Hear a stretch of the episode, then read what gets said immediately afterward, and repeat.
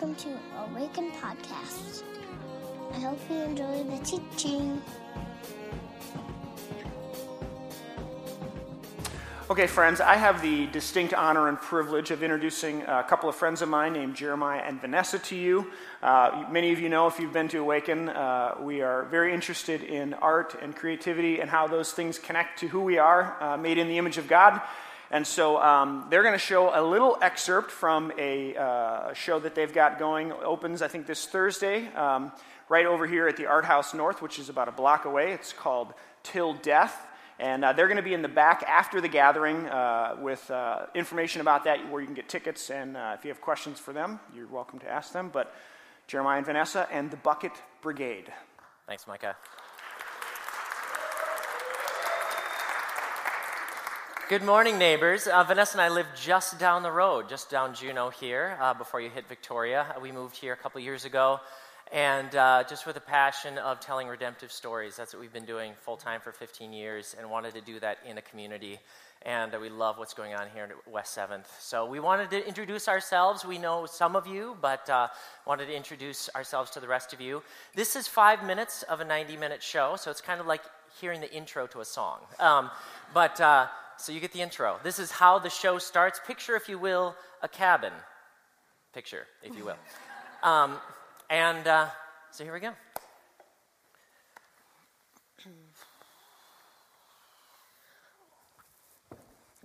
Uh, what are you doing here? Uh, I, um, what are you doing here? I, I just came up here to get away. Yeah, but you shouldn't be here. Well, actually, you shouldn't be here. Wait, did my parents talk to you? Yes, they did. They did. What did they say? Well, they said that I should get away for the weekend, that, that there's a great cabin up in the mountains. I can't believe this. Why? What did they tell you? The exact same thing. They told you to come here Yes. this weekend. Yes.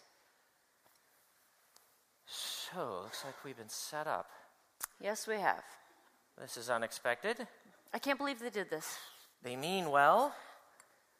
We can't do this. Do what? Be together. We're married. We're separated Yeah, but we're in a beautiful cabin in the beautiful mountains. with each other. That can be a good thing. Not lately. Sometimes. You know what this weekend is, don't you? Happy anniversary.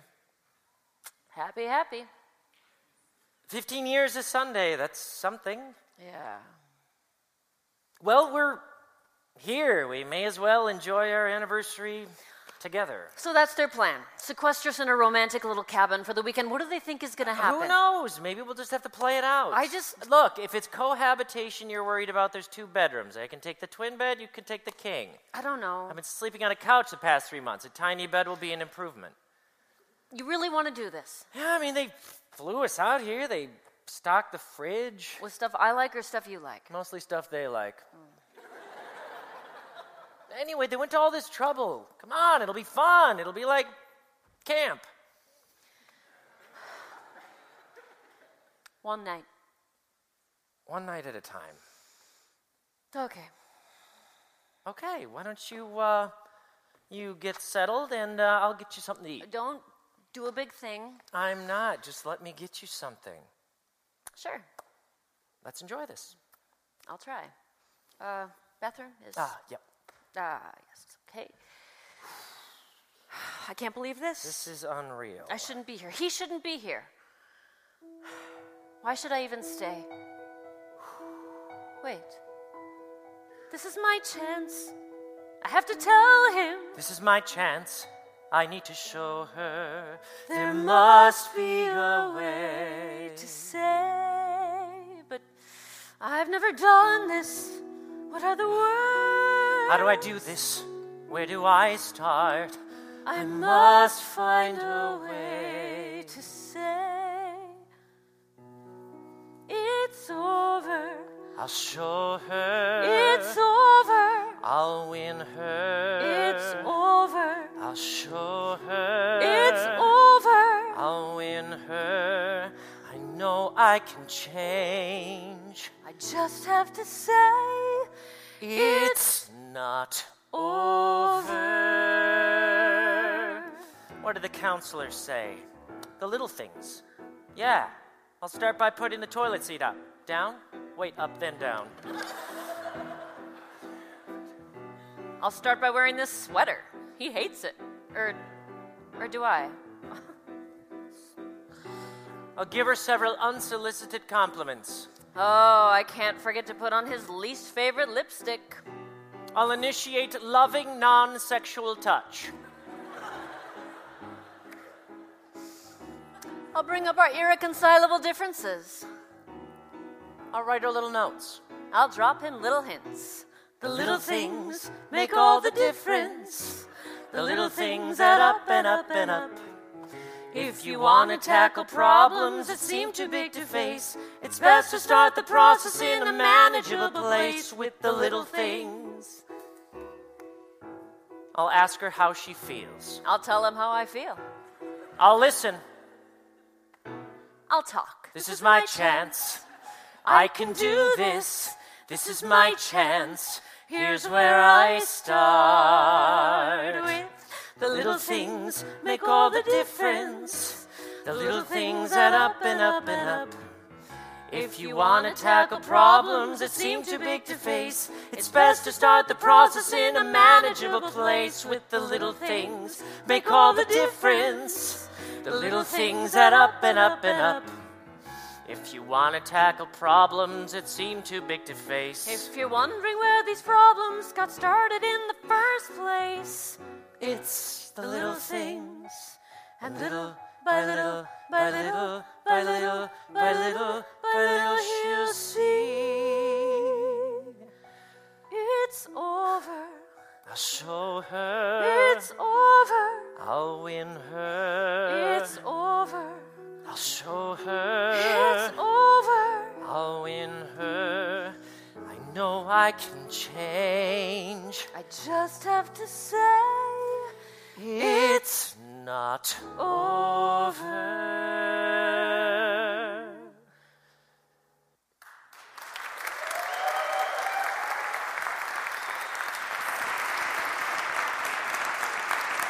Yeah. So Jeremiah and Vanessa are new marriage counselors at Awaken, and uh, it's going to be a great ministry, guys. It's going to be awesome. Uh, my wife and I saw this last year, and it is hilariously funny and really, really great. So, encourage you to go. Um, hi. Nice to see you all. If you have your Bibles, open them, find them, look for them, turn them on. Can you imagine if somebody 2,000 years ago would have heard that? Turn on your Bible. They'd be like, what on earth are you talking about? Mark chapter 5, if you have them. Um, we are headed towards communion, which is always a good place to end. Doesn't really matter what I say because we've got that at the end. So that's good. That's good. Uh, I went to school in Denver, if uh, you didn't know that. I went to college in Denver. I grew up here in Minnesota, but uh, ended up in school at Denver. And um, the added bonus of Denver is you get to drive from Minnesota to Colorado. And you get to see all of Nebraska.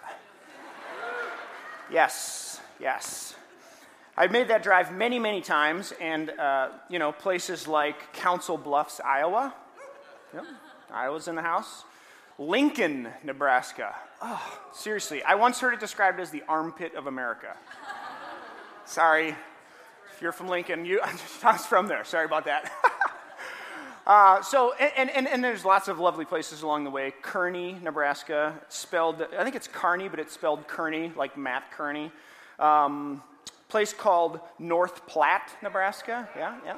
And then there's a place, a little place called Ass. No, uh, that's from Dumb and Dumber. A little place called Ogallala, Nebraska.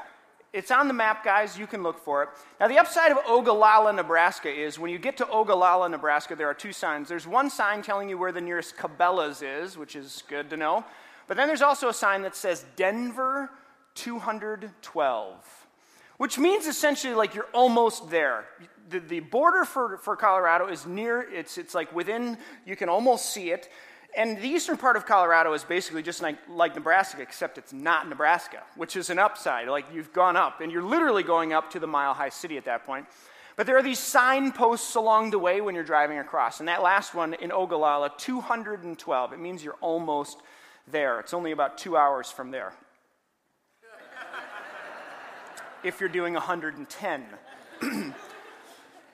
But signposts are really great for lots of different reasons. Uh, they help you know where you are in the journey, uh, but they also let you know what's coming, and they let you know what's up ahead. The Gospels are a lot like signposts, and especially Mark's Gospel, which we're in. Mark continuously is giving these signposts about what's coming and what Jesus is doing. They never give you all the details, they don't fill in the whole picture, but they let you know what's ahead. Uh, which, by the way, is why Jesus doesn't raise everybody to life and heal everybody, because he's beginning a kingdom that, ha- that will come to fruition, but it's not quite here yet. So you can't heal everybody right out of the gate, right? So, in a lot of ways, that's what Mark's doing. He's showing us these signposts of what's coming. He showed us that Jesus going out to be baptized in the Jordan by John and then going out into the wilderness, which is this new Exodus idea he shows Jesus, uh, op- he opens the gospel with Jesus calling 12 disciples, this new idea of God's new people, new Israel. He shows Jesus forgiving the sins of the lame man, which we talked about last week, but then also uh, outside of the temple, outside of the sacrificial system, essentially this new way of forgiveness happening. It's all of these things that are to come. And in this passage that we're going to read today and we're going to look at for just a few moments, there are two of uh, arguably the biggest or the greatest signposts that we see. So if you have your Bible, stand. We'll begin in verse 21 of Mark's Gospel, chapter 5 says this When Jesus had again crossed over by boat to the other side of the lake, a large crowd gathered around him while he was by the lake. Then one of the synagogue leaders named Jairus came, and when he saw Jesus, he fell at his feet he pleaded earnestly with him, My little daughter is dying. Please come and put your hands on her so that she will be healed and live. And so Jesus went with him.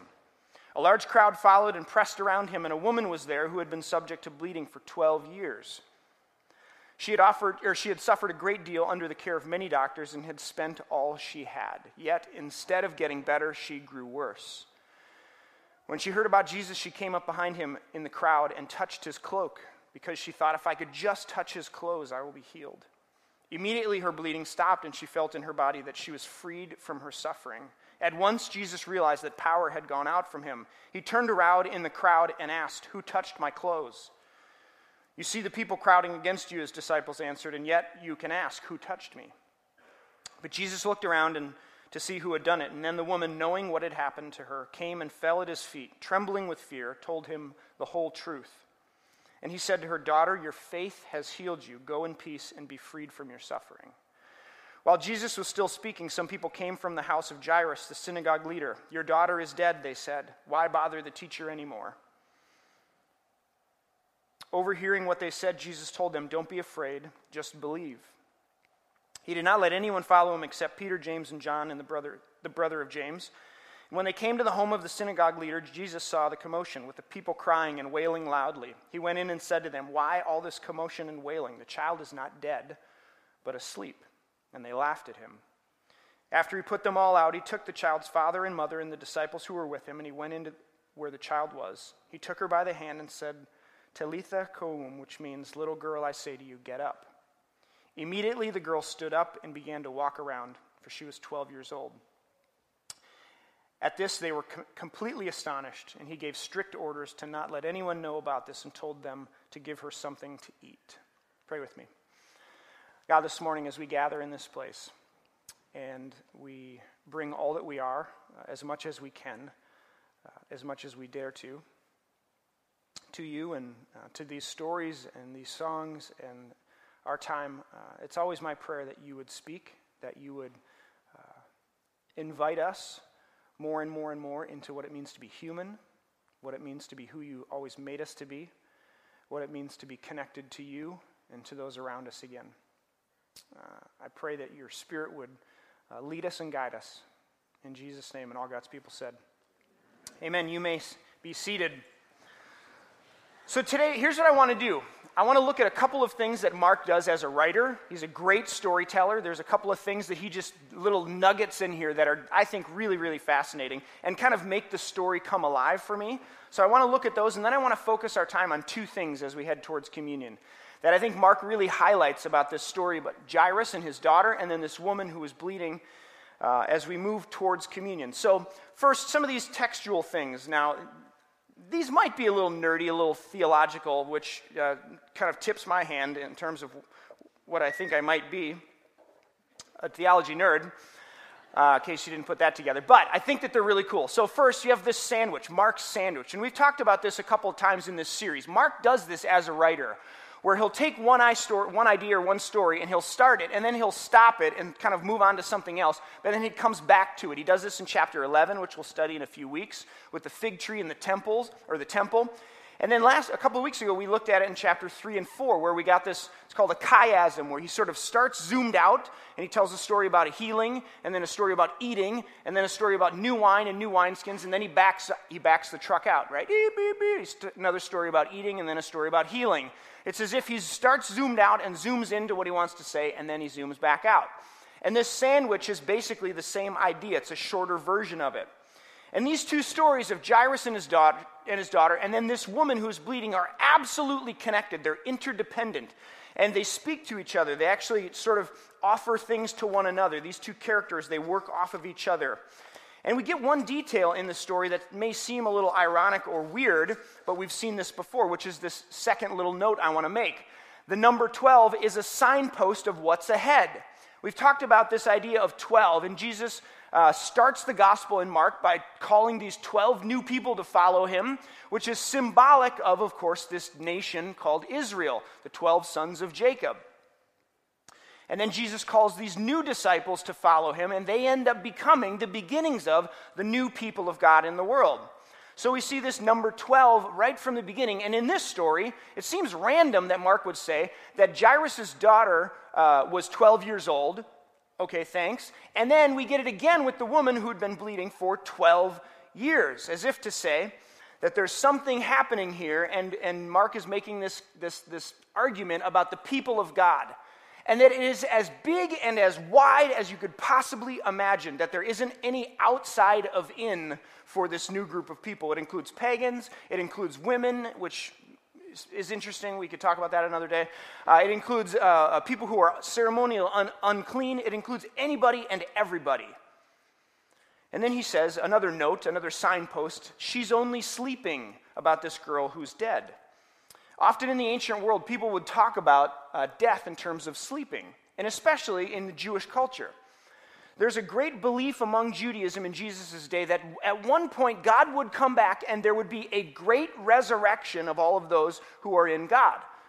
Now, which is it's a little weird and why people aren't quite catching on to the fact that only Jesus is resurrected at the beginning. He's the first fruits of what's to come, Paul says. But he says she's only sleeping about this little girl. Last week, if you remember, we, t- we talked about a, a, story about a seed that grows while the, the, the, the person who, the farmer who scattered the seed, it grows while he's awake or while he's sleeping. Same exact words. It's as if Mark knows where this story is headed to a tomb in a garden where Jesus awakes from this short sleep only right before resurrection, as if to say, death is not death in that it's final, it doesn't have the last word, but it's something that is only temporary. And so he says to this little girl, or to the parents of this little girl, she's only sleeping. Another signpost of what Mark is doing, these sort of hints of what's coming, right? So we have this uh, Mark sandwich, we have these signposts. And then we have these two people who couldn't be more opposite. And we'll break that down a little bit. They couldn't be farther from each other on the spectrum, culturally, socially, politically, religiously, and yet they're exactly the same person. It's fascinating. Jairus, he's a man, he's a religious official. He, uh, he, he's, he's, the, he's well off, he's well respected in his community, he is ceremonially clean. He's at the center of the community, right? If you imagine a small little village along the shores of Galilee, and a village would have a synagogue where they worship together. That was the center of the town. And this guy is like the leader of this deal. So he's at the top of the ladder. And then you have an unnamed woman, right? If you're talking about the top of the social totem pole and the religious totem pole, you literally have the bottom, a woman who doesn't even have a name. And she's ceremonially unclean. She's at literally at the edge of the community. She would have been like living out away from the people because she's unclean. She's at the bottom of the ladder. It's as if Mark is saying Jesus is for everybody.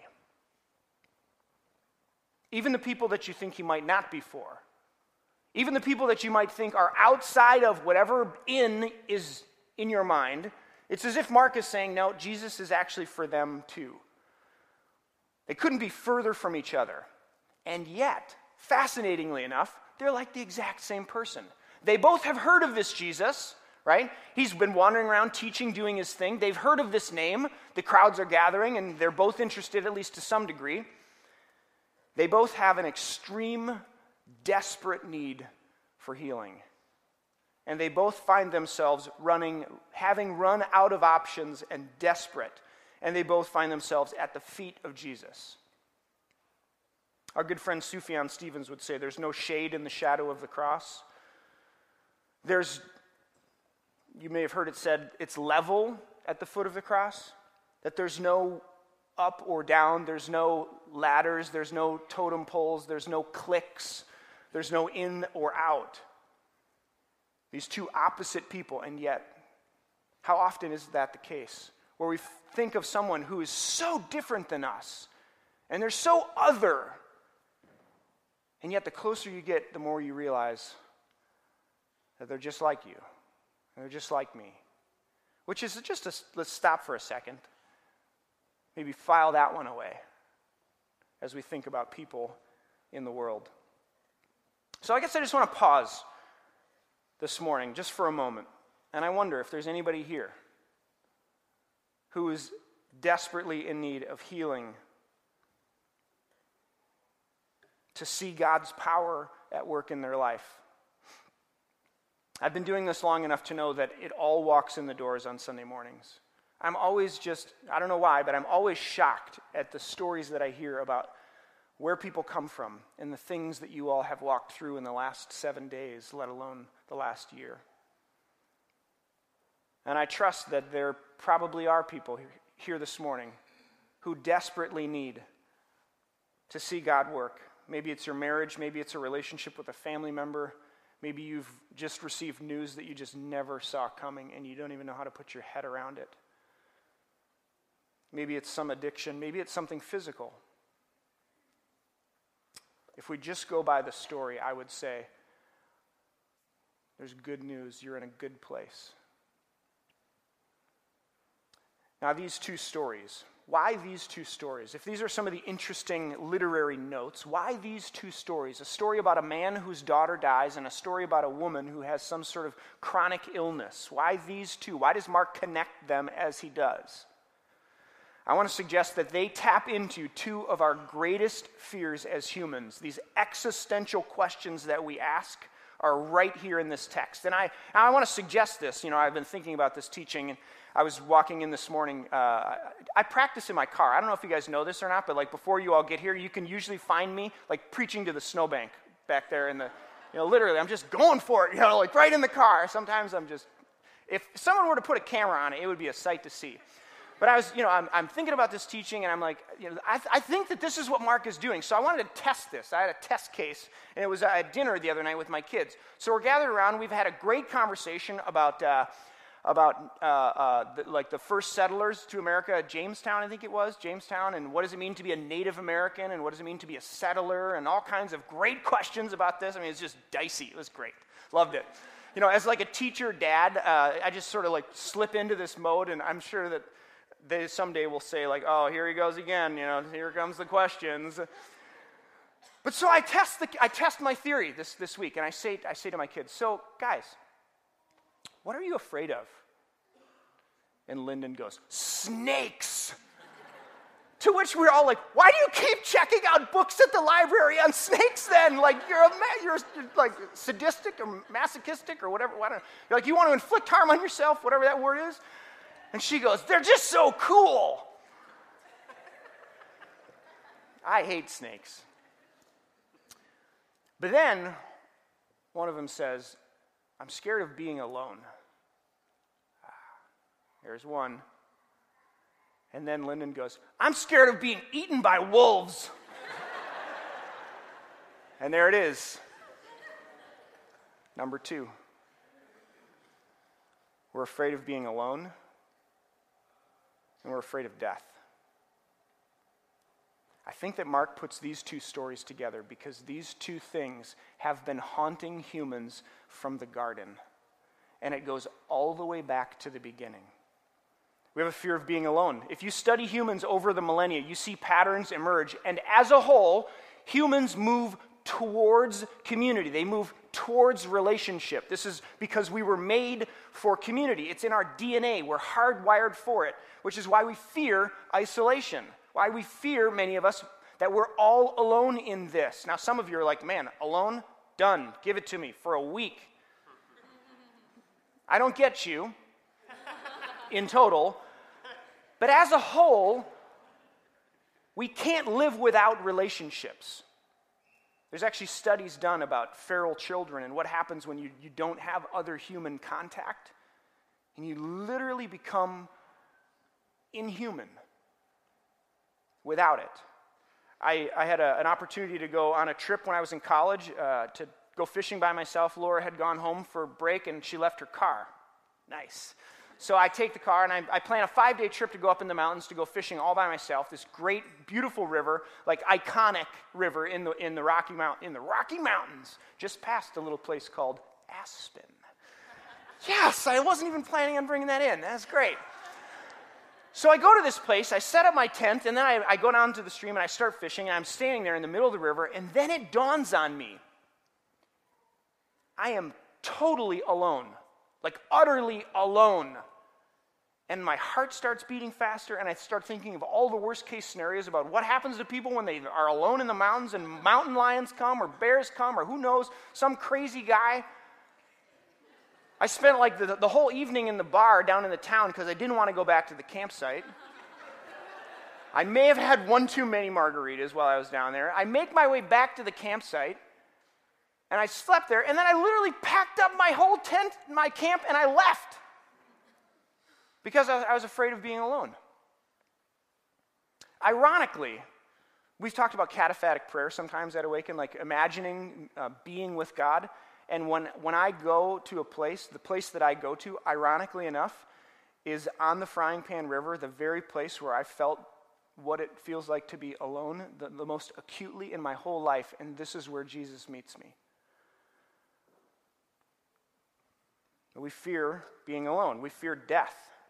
In all sorts of ways, we try to stop the aging process. Many of you know the, the, the myth about Ponce de Leon. Uh, evidently, this was Florida. I didn't, re- I didn't recognize this. But they came looking for the fountain of youth in like the 1500s. These stories of the fountain of youth, they go all the way back. Like Alexander the Great, we have him talking about it. And BT dubs, the anti aging cream commercials, it doesn't work. Like, it's so fascinating. They're like, you know, reverse the aging process, put this paste on your face, and you'll look like you were 16 again. It's like everybody knows that's not going to work, right? No? Okay. I hate to be the bearer of bad news, friends, but it's not going to work. It just doesn't. You can't stop it. It will come for you. Death. Sorry. We can't control it. We can't stop it. We can't avoid it, which is why we're afraid of it, because we are afraid of things that we don't know. And we're afraid of things that we can't control. Mark puts these two stories together because they're fundamental and they take us right back to the beginning. So let's look at these two stories real quickly. Jairus, right? This guy, he tells us he's a synagogue official. He means, it means he's well off, he's respected in the community. He's, he's a, a man in a patriarchal culture, which means he's in a position of power and influence. Uh, in the ancient world, he's at the center of the town, the center of worship. Now, let's not forget that Jairus is actually he's a part of uh, represents a group of people who weren't too thrilled about jesus at this point there's this, uh, there's this traveling guy who's going around healing people and, and giving sight to the blind and casting out demons and everybody wants a ticket to that show but he's also sort of having a go at the he's critiquing the temple and sacrifice and the whole system right he's forgiving people without asking them to go to temple so the religious leaders are a little upset about this guy. And if you're Jairus, who's, this, who's like the leader of the religious group of people, you want to steer clear of this fellow. He's nothing but trouble. That is until the worst possible thing that could happen does happen. And your little girl gets sick. The little girl who has the whole world out in front of her, whose smile lights up the room. And you run out of options. And if you don't do something, your little girl is going to die. And so Jairus does what any father would do, most fathers would do, when their little girls stare death in the face. They throw caution to the wind, they take sense and throw it out the window, and he literally throws himself at the feet of Jesus, which this guy would never do. Like people of this stature don't do that. It's terribly inappropriate. And there he finds himself prostrate before this traveling itinerant preacher, healer guy.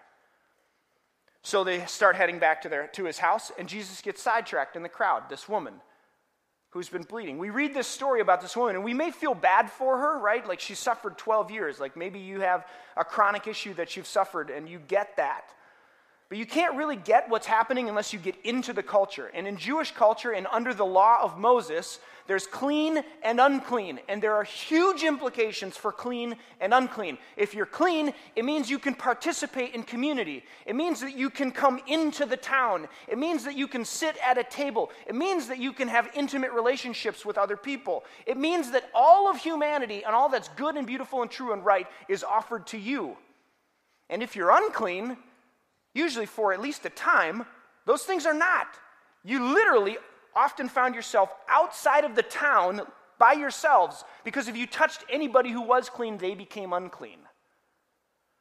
So, this woman, it's terrible for a week or a month or a year, but 12 years of isolation. If we were made for community and relationship, it's as if you're dead. And she just throws caution to the wind and she pushes her way through the crowd. And as she gets near Jesus, she touches him. And Jesus, of course, he responds in this, this, with this great question of who touched me, right? Imagine if you're there, a big, huge crowd, you're the disciples, and he's like, hey, who touched me? And the disciples are like, uh, I know you're the Son of God and all, but uh, kind of a crowd. Like, what do you mean, who touched you? There's hundreds of people around. And he's like, no, somebody touched me. And this woman, like, recognizes there's no way out. She throws herself at the feet of Jesus, and he says to her, Woman, your faith has healed you. Which is an interesting response because one could argue that the power of God has healed her. But he says, Your faith has healed you. It's fascinating. Here's what I want to say as we head towards communion. If Mark is giving us these signposts of what's to come, these two stories are good news, and they're two stories that go all the way back to the beginning. He tells a story about a man whose daughter dies and a woman who's been isolated from human contact and relationship. Two people who couldn't be further from one another, and yet two people who find themselves desperate and out of options sitting in front of Jesus, staring in the face two fears that humans have wrestled with from the beginning, where the consequence of Eden is death and relational brokenness.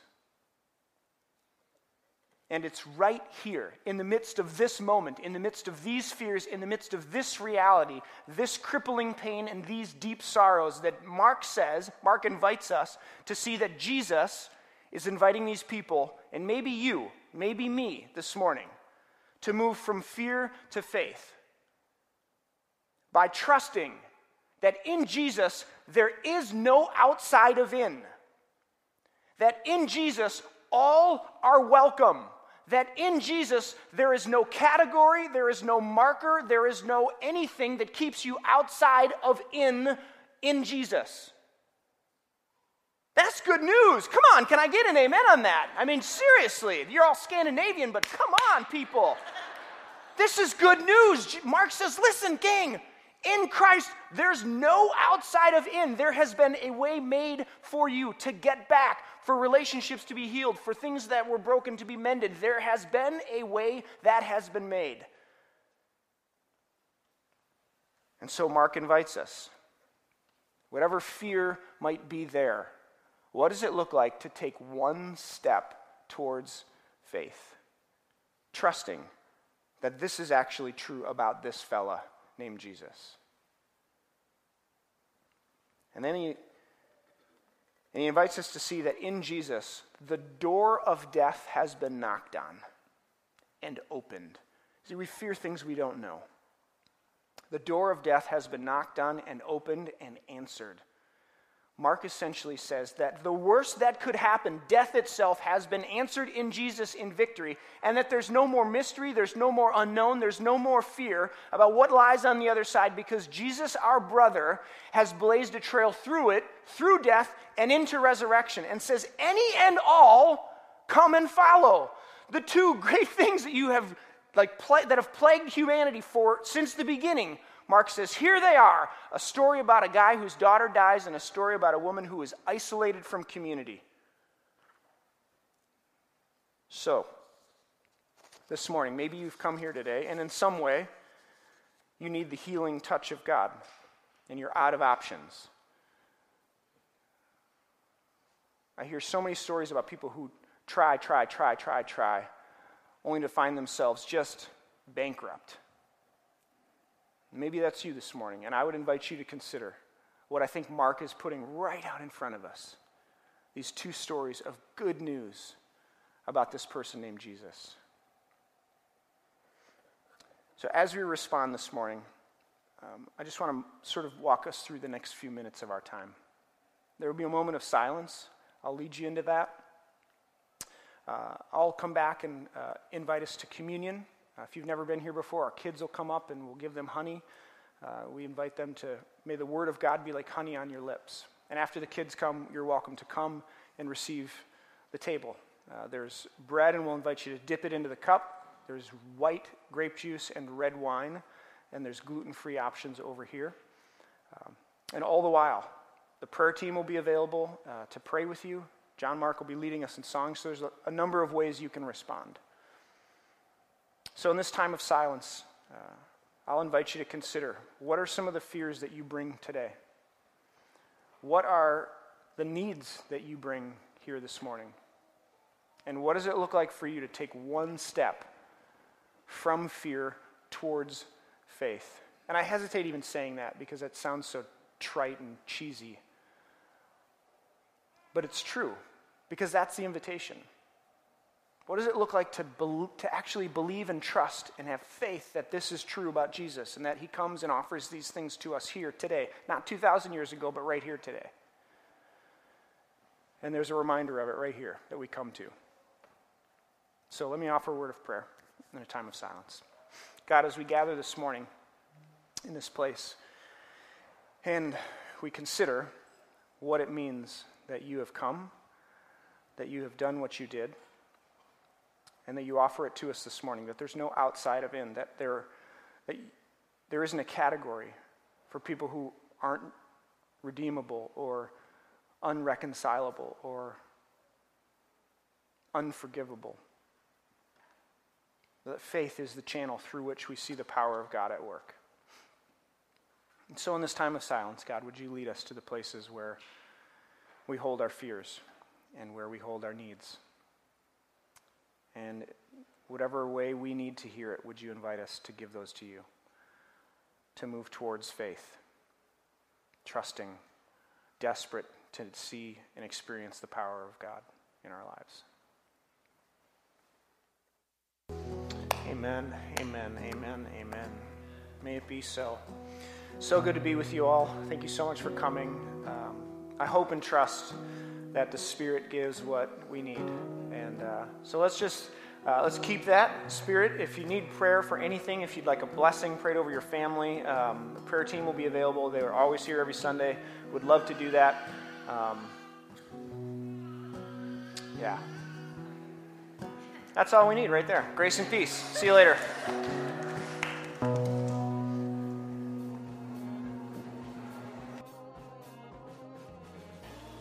Find us online at www.awakencommunity.com or on Facebook at www.facebook.com backslash awaken community or on Twitter at Awaken Community. See you next time.